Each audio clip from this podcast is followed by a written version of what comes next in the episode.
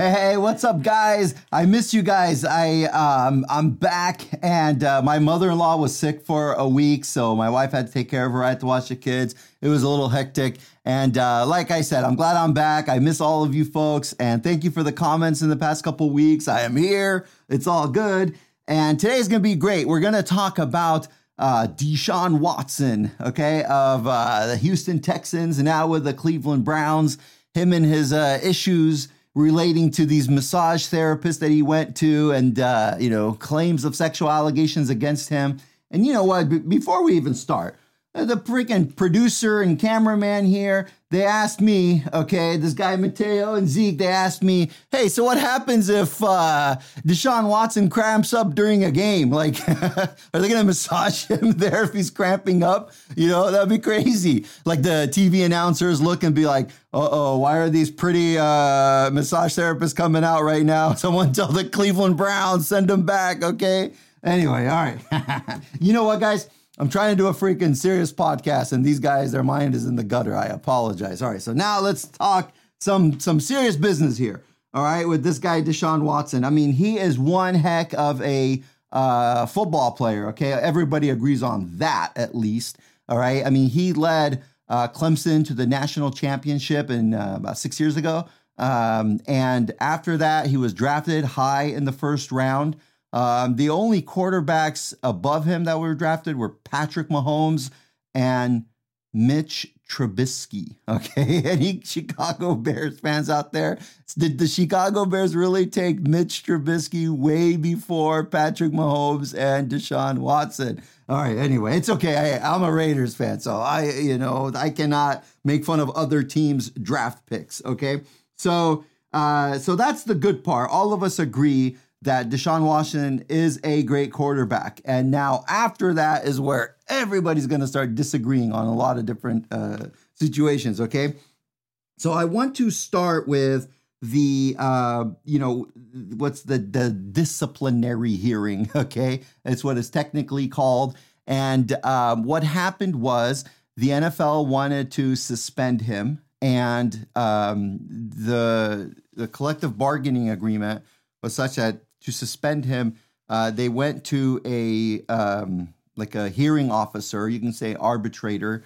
Okay, uh, and the rules was that they the arbitrator has to be somebody both sides, both the NFL and the union agreed on, and uh, the person they agreed on is a former judge, okay, by the name of Sue Robinson. Okay, so uh, they go to this former judge. So she's going to arbitrate the case and decide what kind of suspension. All right, and we all know she decided on a six week in uh, six week suspension. all right, sorry. Uh, and so so that's what she decided a six week suspension for Deshaun Watson. And then there was a, been a public outcry saying, what the heck is this? It's a slap on the wrist, you know, um, and it's nothing compared to what he actually did. It's a lenient uh, type of penalty. Okay. Now, again, she's a retired, uh, now she's a retired federal judge. And before that, she was a U.S. attorney in Delaware. So she has good credentials. All right. And uh, this is her, she published a decision. All right. So let me kind of go over how this works. So uh, in this hearing, all right, I, I call it an arbitration. Okay. So, I mean, same thing. Okay. So in this arbitration, they uh, the NFL presents its case, and then Deshaun Watson presents his case, and she you know examined all of this testimony. She you know heard testimony. She examined uh, you know details of uh, police reports, of lawsuits, of all of the above. All right.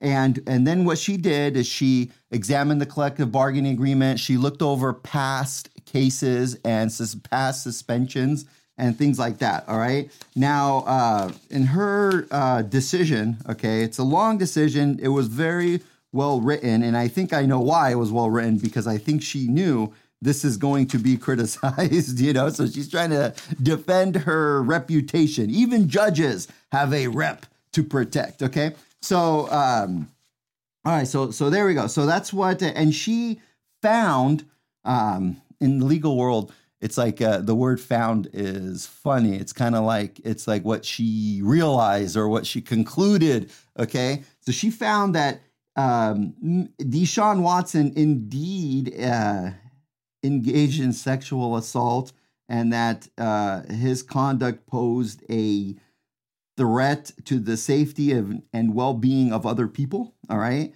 And that uh, his conduct undermines the integrity of the NFL. Those are big, big findings, right? Now, let me, okay. now, why does she find that? Okay, it was pretty egregious. All right. Um, I do think everyone would probably agree that it was egregious. So, what uh, Deshaun Watson did um, is that he would, this is what her findings are. He would go on Instagram and he'd look for kind of uh, local massage therapists, uh, women, all right, in the Houston area and then he would contact them on Instagram or you know other ways and say you know say I'm an NFL quarterback. I want to get a massage you know? And he would just say just so happens that uh, the area of uh, emphasis is the growing area growing growing area. I never say that word correctly. Growing all right? Um, and the buttocks and stuff right? I mean that's the that's the area of emphasis he would say right and uh, so this is the findings from this uh, retired judge. And, and then he would say things to the massage therapist like it's urgent, like we want to, I got to get this massage done today. And that he would, um, you know, let's see the, the other things. I, I want to make sure I quote uh, the judge correctly, right? And uh, he didn't care if they were experienced, if they were licensed, you know, he just wanted the massage, um, and, you know, based on the record and the evidence and the testimony. And then uh, this is where it gets really bad. Okay. Is uh, so he would insist on just using a towel, like a small towel, as opposed to the sheet, you know, um, during the massage, and he would be naked. Um, and then he would, um, oh, the towels being like those small little Gatorade towels, like things like that, you know. Um, I'm not sure if Gatorade paid him for sponsorship. so, anyway, um, then it gets bad, like I said. Okay, now it's going to get bad. You know, he would do things like he would try to engage in what she calls sexual behavior. And uh, let's see, uh, this is the uh, quote from the judge. When he turned over on his back, it is alleged that Mr. Watson exposed his erect penis and purposely contacted the therapist's hands and arms multiple times with his erect penis. One of the therapists alleges that Mr. Watson not only contacted her multiple times, but that he ejaculated on her arm. There is no allegation that Mr. Watson exerted any force against any of the therapists. That last sentence is very important because the judge finds that he committed sexual assault, okay, uh, but that it was, let me, it, passive sexual assault. I don't know. Is that, that's got to be an oxymoron, right? Because she said it was sexual assault that was non-violent, okay? Basically being, um, I just don't understand. How could, well, I, no, no, you know what? I guess I understand. There's two, there could be sexual assault in terms of like a forceful, you know, like physically, you know, uh, you know, holding someone back or whatever. Uh, and then there could be like a sexual assault if like uh, like somebody uses like trickery, you know, or you know something like this type of thing. So it wasn't. She found, and this is a big thing for this retired judge that she said he assaulted these women in a in a sexual way. Okay, and that uh, he did it, but but it wasn't violent. You know, that's kind of what she's saying. Okay. Um, now comes the kind of what she does, and she goes over kind of everything, like how everything got there, and this and this and that, right? Um, then she says, "I find this." Um, oh, she she notates that he said that nothing like if there was any contact it was accidental or consensual or you know things like that now mind you 24 women sued him over this. Okay, give or take one. Maybe it was 25, maybe it was 23. Uh, I think it was 24. Okay, give or take one. So 24 women sued him, and the allegations were more or less all the same. Okay, so so she takes that into account. Then she takes into account different testimony, and then she takes into account, you know, it's kind of like us lawyers say, like with evidence, it's like bricks. Okay, every little piece of evidence is a brick. So how many bricks are stacked up here? You know, he contacts them on Instagram. He doesn't care if they're licensed. He wants to do it privately. You know, he he insists no sheet, but this little tiny towel, right? he um you know ah, shucks like there's you know all of those things and then there's so many of them claiming the same things and all these most of these uh, i think all of them actually that she uh her testimony of they wouldn't go back to do another massage with him right so with all of these things we call all of this you know this uh, she said, I find this sufficient circumstantial evidence. Circumstantial evidence being that it's like all like stacking up. Um, direct evidence would be like if there's a videotape of it, you know, um, like uh, like there was with the the owner of the Patriots, right? Uh, okay, so uh, anyway. So that would be what's called direct evidence. Circumstantial evidence is all of these things kind of building up. If it was just like one of those things only, then she would have probably said, uh, maybe it was, you know, it, it maybe wasn't intentional, but she found it was intentional, which is obviously a very, very big deal. Okay. And she says, but that Mr. Watson was aware that the conduct probably would occur and that Mr. Watson had a sexual purpose, uh, not just a therapeutic pur- purpose.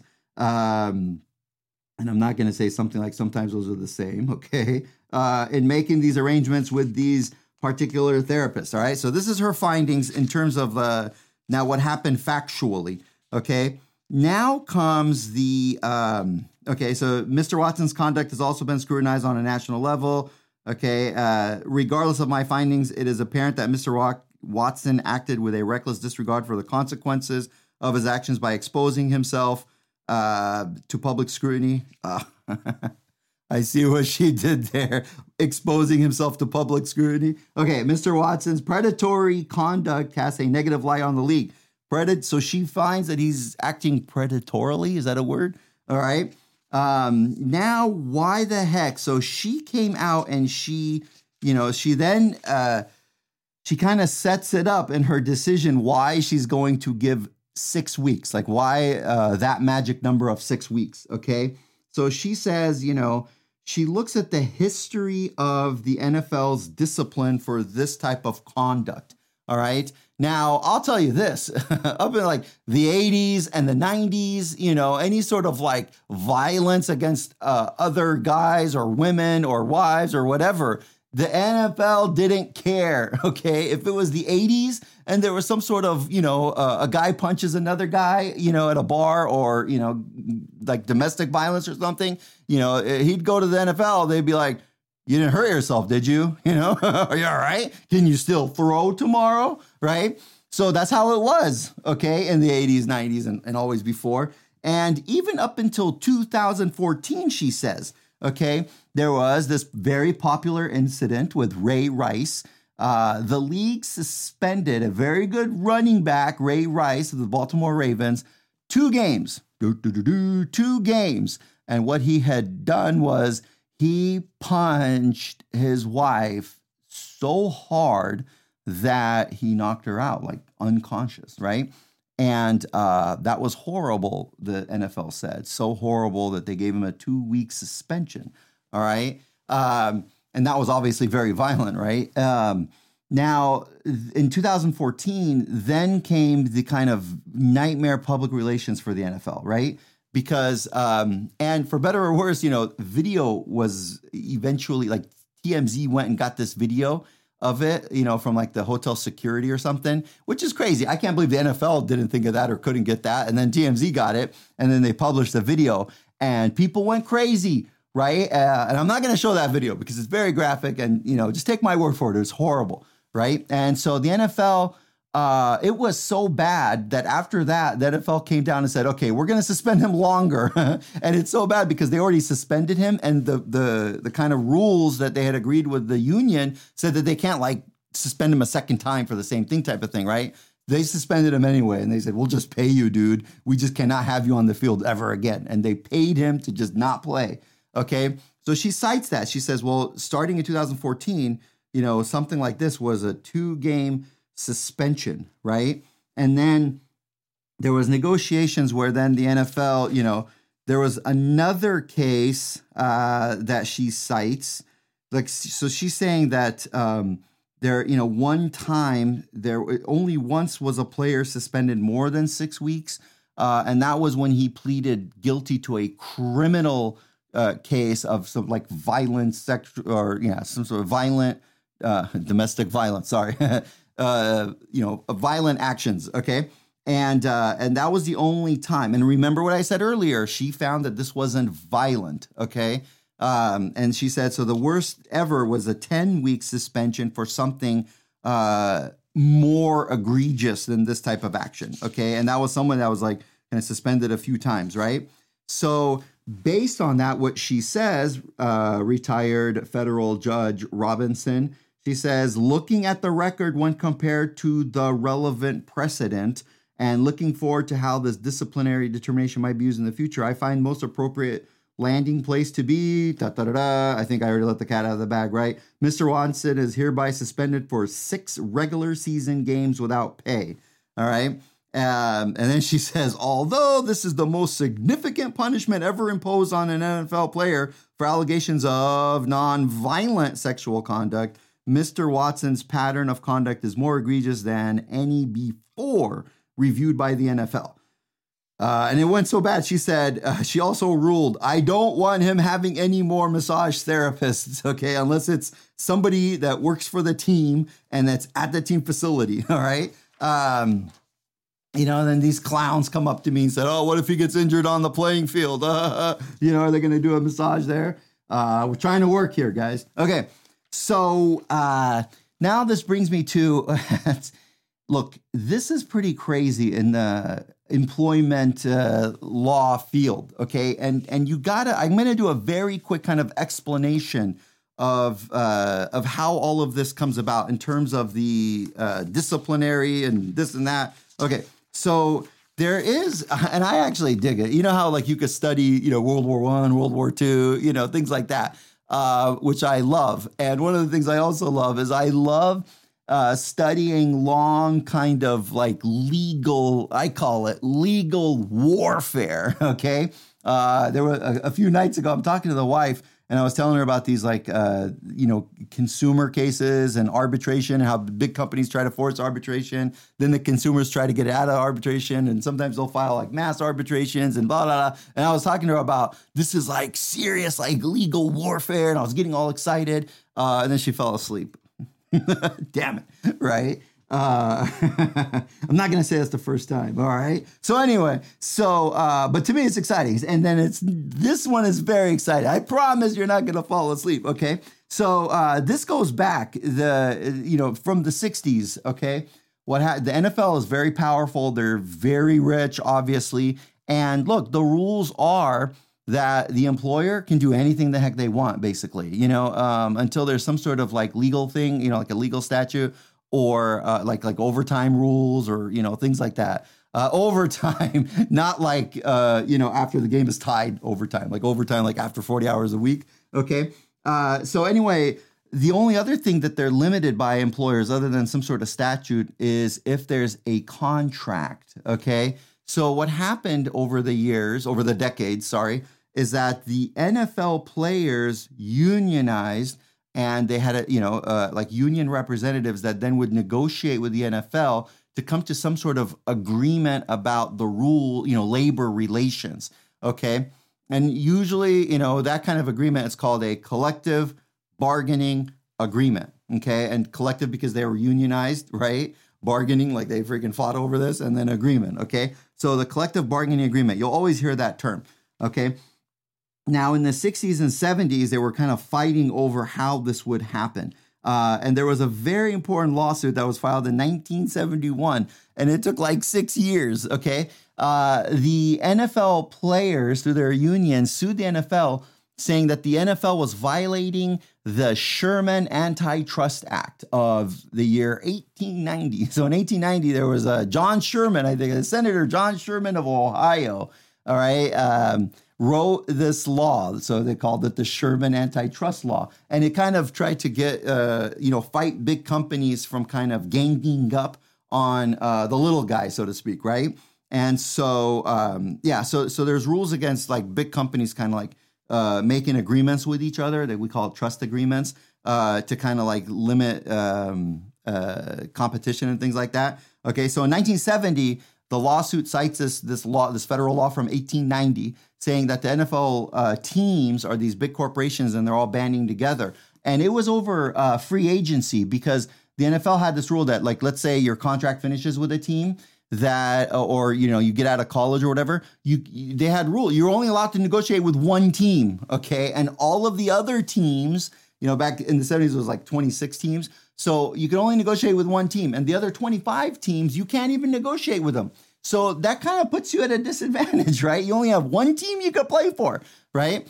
So uh, they filed a lawsuit saying that's not fair because the other teams are banding against us. They're this is a trust agreement, and they have it in writing. The other teams that they will not employ somebody that plays for another team or finished with another team even if he's a free agent meaning he doesn't have a contract with that team. We won't we won't play him. We won't sign him okay? Um, and so they filed an antitrust case and took six years and they won okay? The uh, federal court ruled that this did violate the antitrust law.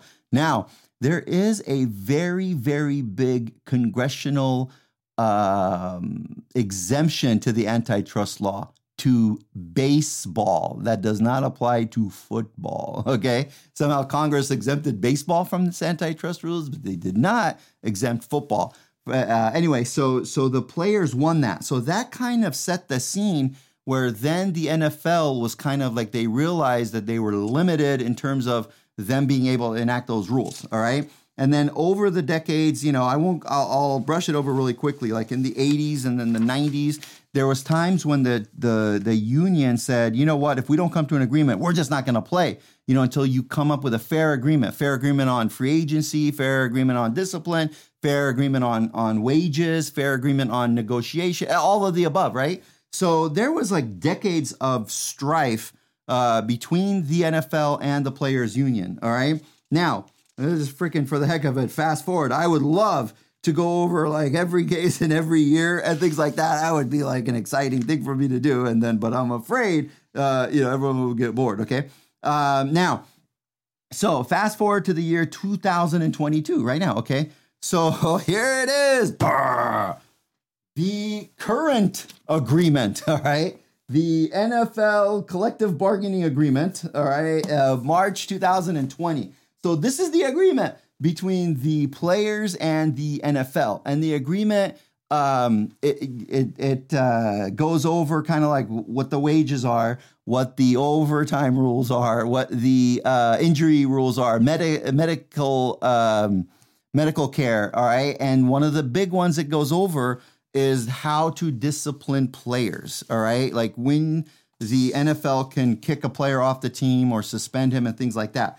This was a major point of contention, all right, because the um, you know for obvious reasons, right? Because the players they don't want to play and be like, you know, one day they you know they the agreements are like, okay, if they do like a you know personal foul on the field, they could get like a ten thousand dollar fine. All these are are negotiated. If it's like super egregious, it could be a little more. If it's you know uh, like this repeat offender type of thing, it could be a lot more. Things like that. They're also you know, if if somebody, you know, whatever, uh, violates the drug policy, you know, deflates footballs, all right, okay, things like that, okay. So they go over all of that, um, and and here we go. So so what they compromised and finally agreed on in the year 2020.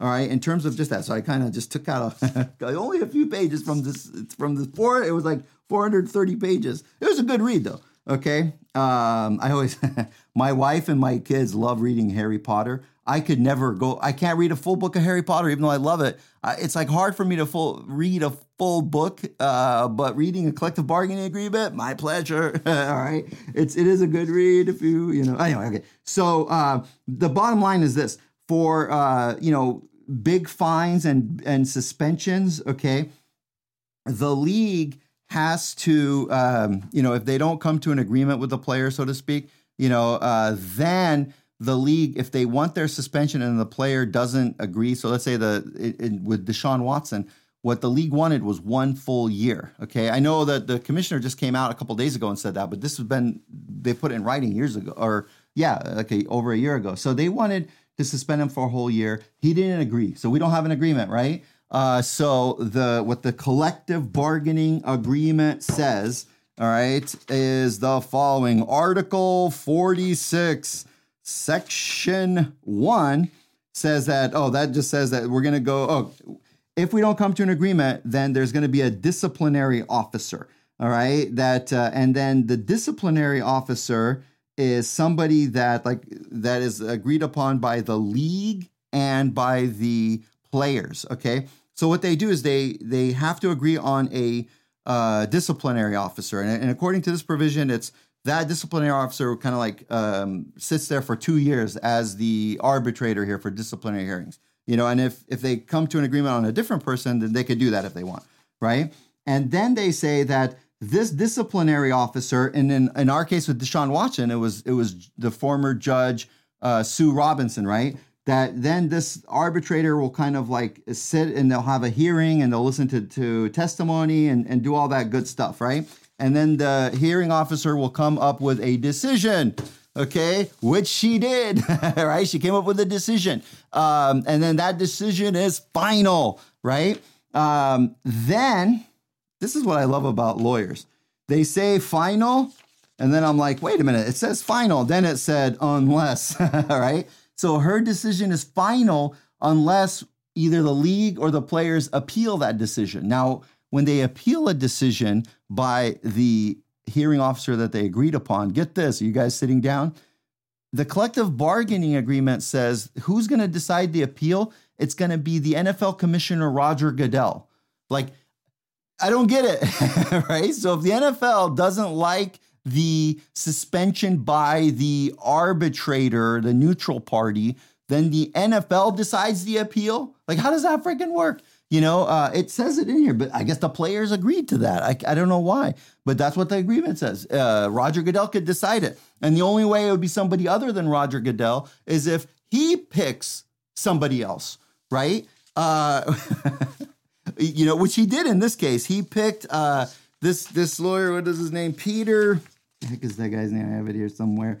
Peter Harvey. So Peter Harvey is he worked for the NFL in the past. He's a lawyer. Uh, for only three years, he was the uh, attorney general for the state of New Jersey. But come on, it's freaking New Jersey, right? I mean, geez, right? Anyways, okay. So, uh, but he's the NFL's guy, right? Like he's their buddy. He gets paid by the NFL. He is the NFL. Okay, so that he's going to decide this so-called appeal. And the word on the street is that he's probably going to come down a lot harsher than Sue Robinson did. All right. Uh, that's just how it goes. That's how the, the collective bargaining agreement say. So I think that he is going to come down with a much harsher sentence, not sentence. I don't want to say sentence, a decision than she did. Okay. Now, um, anyway, and I, I don't know. The players' union says we're going to sue that. Then I don't see how. I mean, this is what they agreed upon. Um, but I'm glad I did say the word sentence because it kind of leads me to look. Deshaun Watson did not get charged with a crime. Okay, so there's a few levels here. There's uh, not charged with a crime. Then there's a higher level, which is charged with a crime and then you know found not guilty. Then there's the worst level, which is charged with a crime and found guilty. He was at the very bottom, not even charged with a crime. Do you see what I'm saying? So I don't get how the state of Texas does this. Okay, they have all this evidence and they don't charge him. Like, how? I don't understand. My joke is uh, go try uh, stealing a t-shirt from Walmart, all right? For some crazy reason, if someone steals a t-shirt from Walmart in California or Texas, they'll end up in jail. I mean, Texas has They've been notorious for like people writing a bad check for like 30 bucks going to jail. All right. Um, there was one case where somebody, you know, they were, you know, they wrote bad checks a lot. And I think she got like 30 years in prison sentence, you know, or more. Uh, uh, so it's just notorious. But how the heck did the state of Texas not charge this guy? Either um, they didn't have sufficient evidence to think that this was non consensual, okay?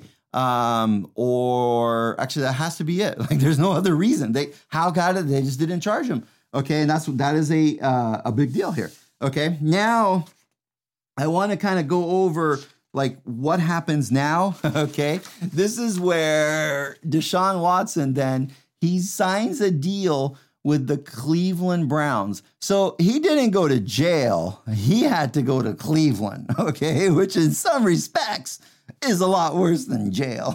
okay. I mean, if it was any worse, they would have sent him to Detroit. Okay. no. Okay. So he's in Cleveland. Now get this. He signs a $230 million contract. Okay. Da, da, da, da. That is a sweet contract. And by the way, last year, this is weird. He got paid several millions of dollars last year and he didn't even play. He wasn't even suspended. He just didn't get along with the Houston uh, owners. okay. Uh, and they didn't play him for the whole year. And he was paid millions of dollars. Now he signed a check for $230 million. And here's my favorite part. Okay. Here's a little contract law for y'all. All right. He is such a good player. And the Cleveland Browns are so desperate, okay, that they sign him for $230 million. Of that, a large chunk is a signing bonus. Like I think it was 40 million. Don't don't quote me. It was around that much, right? So it was like 40 million is a signing contract and it's guaranteed and that he can't get that taken away from him for, for any sort of suspension here. Like then here's what they did. Again, the Cleveland Browns are so desperate, and this guy is such an awesome quarterback that uh, they structured the contract where of the $230 million he signed for, God, I want to say five years, give or take a year. I think it was five years. Of that, the first year, he's only going to get $1 million of the $230 million. Only $1 million is his salary for the first year. Now, why is that such a big deal? Uh, it's a big deal because 1 million is for the first year and the other 229 million are the signing bonus and the and the uh, subsequent years okay the reason why that's sneaky good job cleveland browns. At least their lawyers are doing a good job in cleveland. Okay the reason why that's sneaky is even if he gets suspended the whole year, of that $230 million, he only loses $1 million, right? Which is not a big deal. You know, when someone wins the lottery, they lose a lot more money, you know, if they want the money up front or something. Okay, so that, who cares? So they structured the deal so that it doesn't even matter what his suspension if it's a whole year. If it sticks with the six games, like he loses like 300 grand only. So, uh, dang, uh, lawyers for Cleveland, good job. uh, the NFL is ticked that Cleveland outsmarted everyone else in terms of how they swung this. Uh, again, like I said, at least the lawyers in the Cleveland Browns are good. All right. Look, I am super excited to hear what you have to say and what you think about all of this. Uh, you agree, you disagree, you think you know this is this is uh, the NFL is is corrupt or something. Whatever you think, I love to hear the comments. All right, so good stuff, folks, and I'm excited to see you next week.